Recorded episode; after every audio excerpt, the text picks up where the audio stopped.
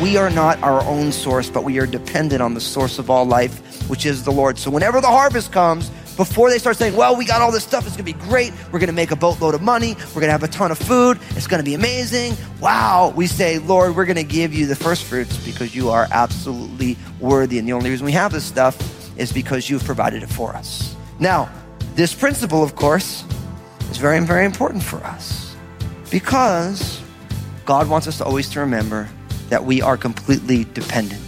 Today's message focuses on a feast the Israelites were to celebrate each year, the Feast of First Fruits. This feast was a reminder to them that God was in control. He knew before they even planted their first seed how large the crop would be, and the Israelites couldn't change anything. Pastor Daniel reminds us as well that we're dependent on God. We don't know what will happen at any point. The best way is always to depend on our Creator. Now, here's Pastor Daniel in the book of Deuteronomy, chapter 15, with part two of his message Three Feasts. Jesus is real. This is the bread of affliction, it says in the middle of verse 3. For you came out of the land of Egypt in haste. See, all of this, it's amazing. The Bible's so awesome. Like Egypt in the Bible is a picture of what? It's a picture of the world. It's a picture of the place where you're enslaved, right? And unleavened bread is called the bread of affliction. Why? Because they had to leave where they were enslaved quickly. They didn't have any time to do it. What a perfect picture because Jesus as the sinless, sinless, spotless Lamb of God, right? The bread of life without sin. The cross was his time of affliction so that we could be delivered quickly. And listen, this is important because I realize that for each one of us, temptations abound. But you want to be delivered from what enslaves you quickly. You don't want to dilly dally around that. Like for the children of Israel, they had been under hard bondage for a long time and God set them free and they didn't like, well, maybe I should just kind of hang out for a little bit. You know, it's like, it's kind of fun. I kind of like being a slave to the Pharaoh. No, they got themselves out of there quickly. And I think for us, when Jesus sets us free and we are free indeed, we need to go in haste. We don't want to mess around. We don't want to think to ourselves, man, let's not rush out of here. No, you need to run out of there. Because we need to move quickly away from the things that have enslaved us. Now, you keep going, you know, and by the time you get to verse five, you may not sacrifice the Passover within any of your gates, which the Lord your God gives you, but at the place where the Lord your God chooses to make his name known. And you shall sacrifice the Passover at twilight, at the going down of the sun at the time you came out of Egypt. So this sacrifice had to happen at the end of the daylight. Now, anybody read the New Testament, the Gospels? You hear about this before? Do you remember when Jesus and the two thieves were on the cross with him and they came and said, listen, we should break those guys' legs because we don't want them to be up on the cross overnight. Now think about this. And, and it's kind of, crucifixion was one of the most horrific forms of capital punishment. It was slow. And really, when somebody, after they had been uh, scourged, they were beaten up, but if they were still alive and they were nailed on the cross, the way someone died according to medical records is they didn't die of the wounds that they received. They actually died of suffocation. Because the body being beaten and hanging on the cross, the, the body starts to cave in on itself. The rib cage presses down. And what would happen is, is because people's feet were nailed onto the cross, in order to get air in their lungs, they're able to push off their feet to be able to get air into their diaphragm and into their lungs, which kept them alive. So if they wanted to hasten or quicken someone's death by crucifixion, they would break their legs so you can no longer press to get air into your lungs and so that you would suffocate quicker. Now, it's horrific to tell, but this is why in the New Testament, because it was the Passover feast, they didn't want these guys hanging on the cross. So they wanted them to die quickly. So they were able to get them off the cross so that people can go and be able to celebrate and not have to be looking at these killed people. So like, no, we need to break their legs. But they didn't break Jesus' legs because he already given up his spirit. Also to fulfill a prophecy that not one of his bones were broken. So did this all happened at the end of the day, towards the last daylight. I mean, it's amazing. All of this is right here. Notice it says in verse seven, you shall roast and eat it. Now you might say, so what's the big deal about that? Well, the idea of roasting in that culture was it was cooked out in the open. It wasn't hidden away. Why is that important? Of course, Jesus, when he died on the cross, it was a public spectacle. It wasn't hidden away in some back room. Jesus was put to a public spectacle. So even this idea that the lamb had to be roasted, it had to be seen, it wasn't hidden away. All of this is important. And then in verse 8, it reminds us that six days you shall eat unleavened bread, and on the seventh day there shall be a sacred assembly to the Lord your God. You shall do no work in it.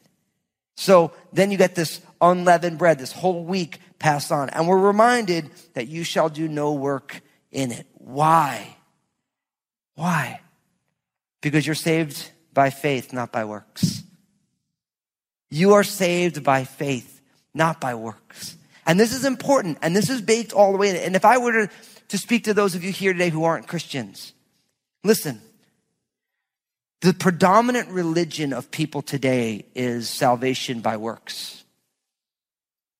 That's what it's like. I am accepted by God because I either vote this way or I do these things or I don't do these things or I, you know. So the predominant religion of humanity is I get saved by the things that I do.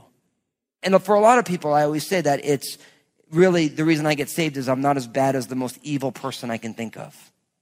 Like I get, get people say this all the time. They say, "Oh man, God will accept me." I'm like, I'm not like a mass murderer, as if you get in because you're not the most evil person anyone can think of.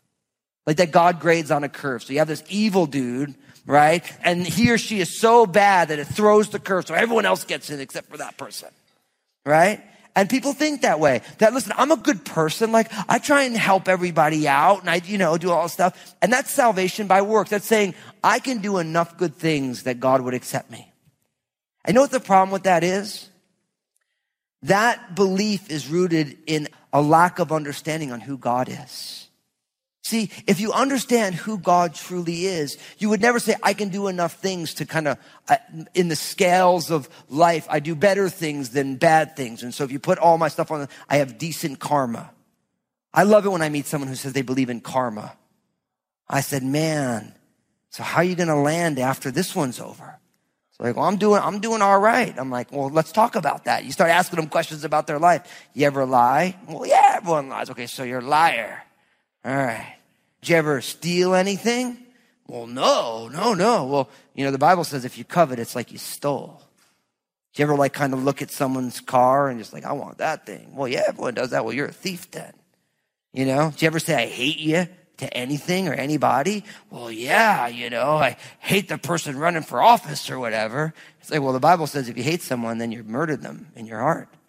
So I'm like, I asked you three questions. You're a lying, stealing murderer.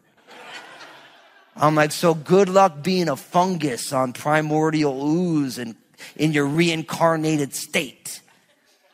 And then they look at you like, they give you that look. I'm like, look, you're the one who believes in karma, man. I believe in grace, man. You know, like, like, like it's your deal, you know? I do that because I'm kind of that kind of guy and stuff. And, I, but I also do that because I think oftentimes people don't really think about the stuff that they say they believe. You know what I mean? Like, I always tell people, like, the reason I believe in Jesus is because I've made so many mistakes. He's my only hope. That's what I say. I'm like, I'm I don't believe in Jesus I'm special. I believe in Jesus because I've messed up so much and I continually make so many mistakes that Jesus is the only way I get to go. And I'm good with that.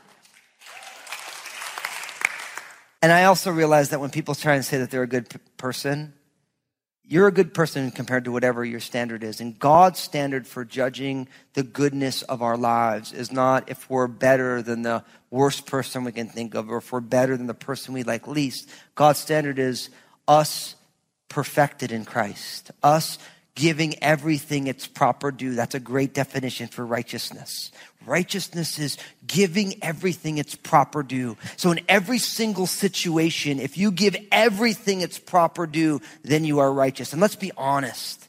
I mean, I'm teaching this on a Wednesday evening. We've all already been awake for a while, and if you haven't, it's because you're lazy you know? And it's like, so if you just woke up, you didn't give everything you're due today because you missed great daylight. You know what I mean? But you look at every single area of your life and like, yeah, I didn't really do that so good. I didn't really do that so good. And I was kind of short tempered there. And I kind of ignored that person there. And that someone, someone cut me off and I beeped the horn and I showed them one of my fingers that meant something other than peace, you know, and thumbs up, you know, and like all this stuff goes on. And you realize that in every situation, you're like, I haven't given really anything its proper due.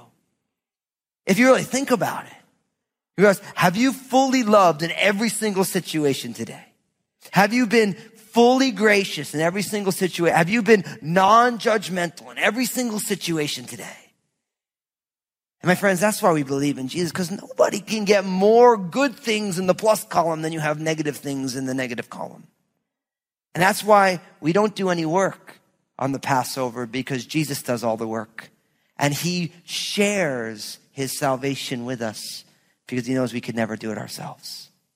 It's powerful. But all this, you see it in this Passover celebration. Now, in verse 9, we get the second of the pilgrim feasts, the Feast of Weeks, or it's also called the Feast of First Fruits or the Feast of Pentecost. So look at what it says. You shall count seven weeks for yourself.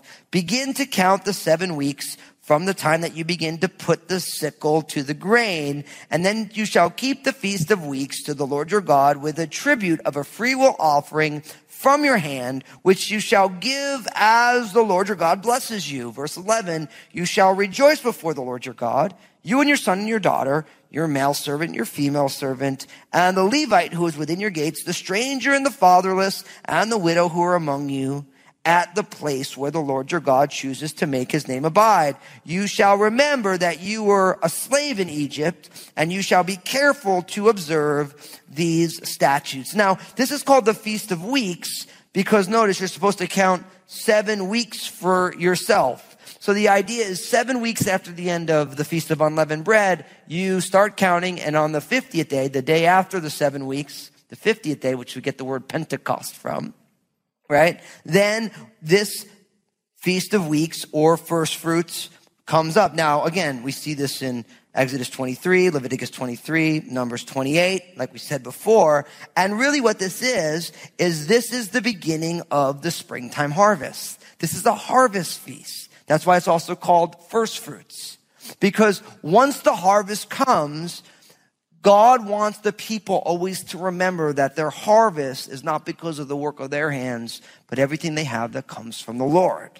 Right? So this principle of first fruits comes right on out. It's a constant reminder that every time there is a harvest, the only reason you have any fruit for the work that you're doing is because God provided. You didn't create the seed, no matter what Monsanto tells you, right?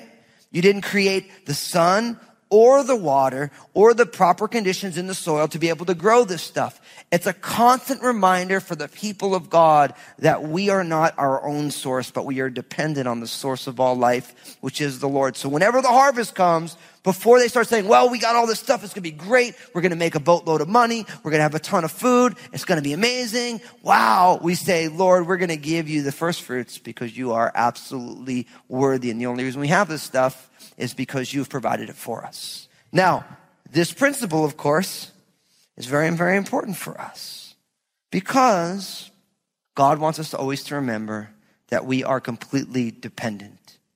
Any sort of idea of independence, it's not real. We are completely and totally dependent upon the Lord. I'm constantly blown away when I think about all the things that are the most important things, the most important knobs are on God's side of the wall. I don't have to keep remembering to keep my heart beating. And I'm grateful for that because I'm kind of an airhead sometimes. And so I wouldn't remember to do that. So that is on God. I don't have to remember to keep producing, you know, breathing out carbon dioxide. And then there's trees and it takes the carbon dioxide and it makes oxygen. I breathe in oxygen. I didn't create that stuff. I don't have to sustain that stuff. The ability to digest food, I mean, I'm grateful for the taste of it, but God doesn't make me remember to digest my food because he knows that we'd forget. Right? So all the most important knobs are on God's side of the wall and everything. There's a lot of knobs on our side of the wall, but not the most essential ones. And the Feast of First Fruits is meant to always remind us that it is absolutely essential that we give God the honor and the credit due for being who he is and what he's done. Now, again, you notice this repeated phrase here where it says that you shall at the place where the Lord your God chooses to make his name abide. That's at the end of verse 11. This is why it's the pilgrim feast. You leave wherever you are and you go to wherever God has placed his name. Now, of course, once you fast forward into the New Testament, something very, very important happened on the day of Pentecost. Does anybody remember what it is?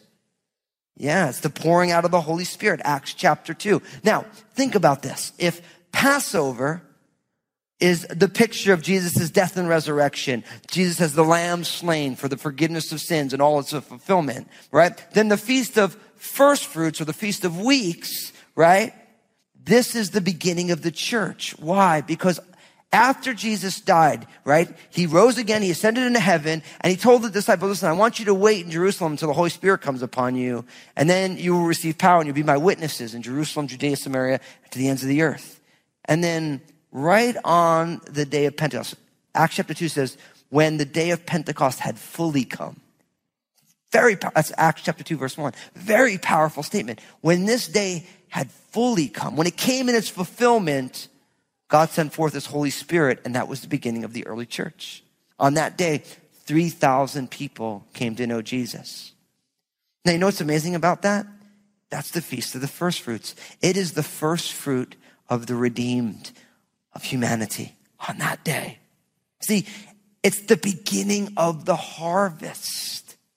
The early church, when the Spirit was given out, the early church was birthed on that day. Now, what's amazing also, and we don't realize it, we don't see it in the scriptures, but according to Jewish tradition, on the Feast of First Fruits was also the day when the law was given on Mount Sinai.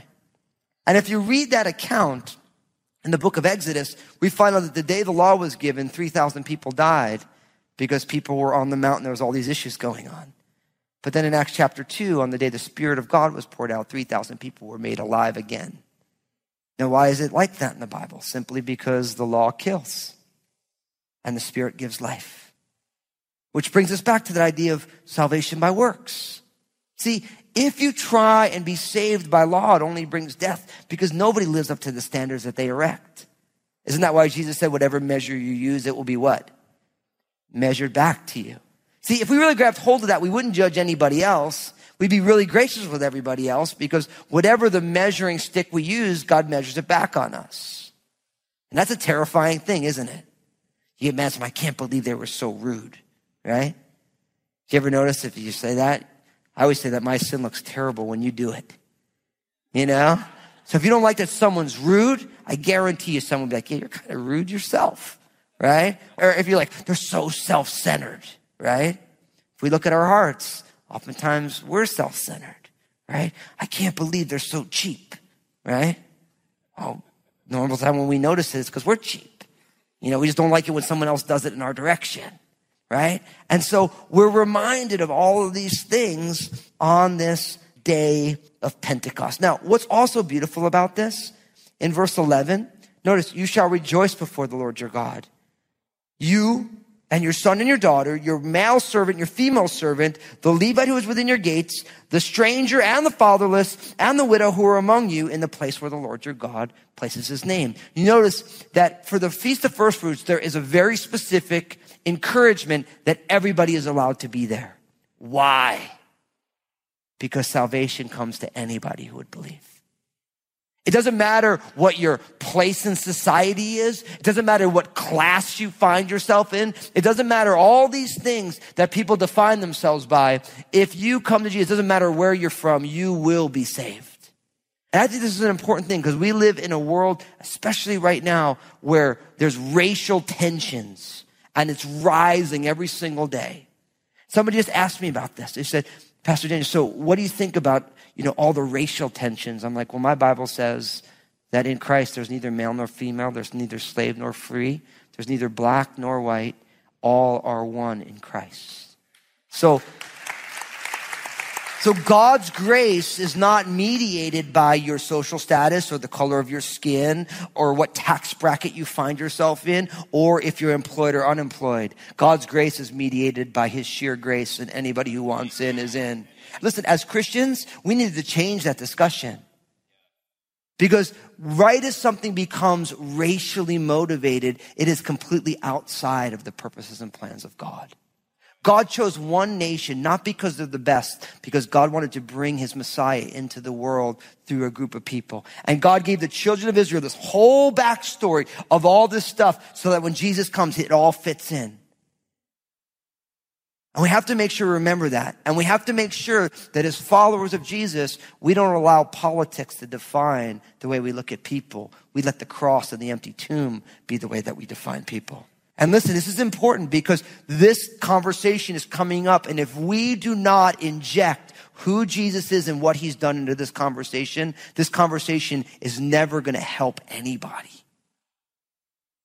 Anybody. See, for the feast of the first fruits, for the time that the church was born, when the Spirit is poured out and places people into the body of Christ, it doesn't matter where, it doesn't matter if you're a priest, it doesn't matter if you're a family member, it doesn't matter if you're a widow, if you're fatherless, it doesn't matter if you're a stranger in the land, it doesn't matter if you're a servant, it doesn't matter.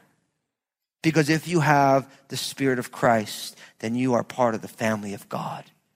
And that is so awesome. If you've ever traveled around, you can go anywhere in the world, you'll find a church that's your family. I've been in India. I've been in South America. I've been in the Middle East. Everywhere you go, I've been in Africa. You meet people and they're like your family. It's the coolest thing. Like I remember I was in Africa, but we sent a team out to Kenya a couple years back and I met this brother. His name was James. And James had the biggest smile. When I met James, James gave me a big hug. He's like, my brother. Just met this guy. And I'm like, yeah. Met the guy too. That's my family member. It's my brother in Christ. I remember when I was in Israel, we were up in the Sea of Galilee region. Now in Israel, you, there's some historic churches that you can go to, but like, uh, Christian church, evangelical churches, you can't go to. You can't have a building in Israel if you're going to do any sort of gospel proclamation evangelism. So we were up in the Sea of Galilee region and it was amazing because you end up going to a church and there's an armored guard there. No sign, no like, hey, come to church here, service times this time, check out our cool new series called Blueprints, none of that stuff. You know, you just walked on in and it was amazing. It was a church and all the worship songs were sung in Hebrew and Russian, right? Now what was amazing is, is so, notice I didn't say English. And you guys know that English is my only language. I struggle with it still, you know? But it was amazing to be in this congregation and they're singing in Hebrew and they're singing in Russian and I'm bawling. I don't have a clue what they're saying. But it was like, this is my family. And I started thinking about heaven, how about how every tribe, nation, and tongue is going to be there all around, all around the throne of the Lamb, worshiping God. And I'm literally weeping. I have no clue what they were saying. Jesus is Everywhere we go on this earth, we'll find family members. They may not be biologically related, but they are spiritually related. Today's message with Pastor Daniel taught us about the Feast of First Fruits, reminding us about the importance of remembering and giving credit to God for all He's done for us. He has saved people all over the world, creating a bond between us as redeemed children of our holy God.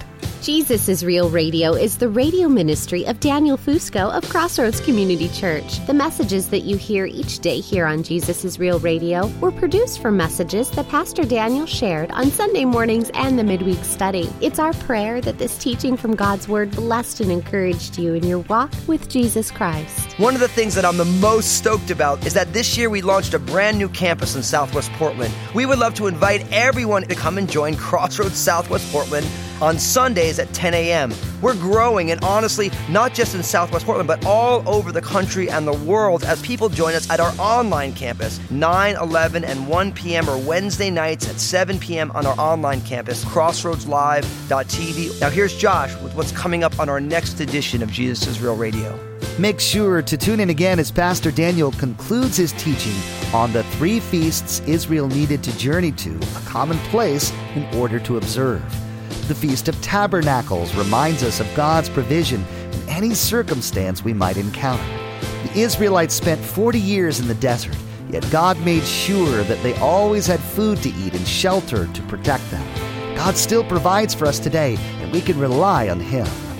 There's more to come from Pastor Daniel's series called Blueprints. Please glance at the clock right now. Make plans to join us again for another edition of Jesus is Real Radio.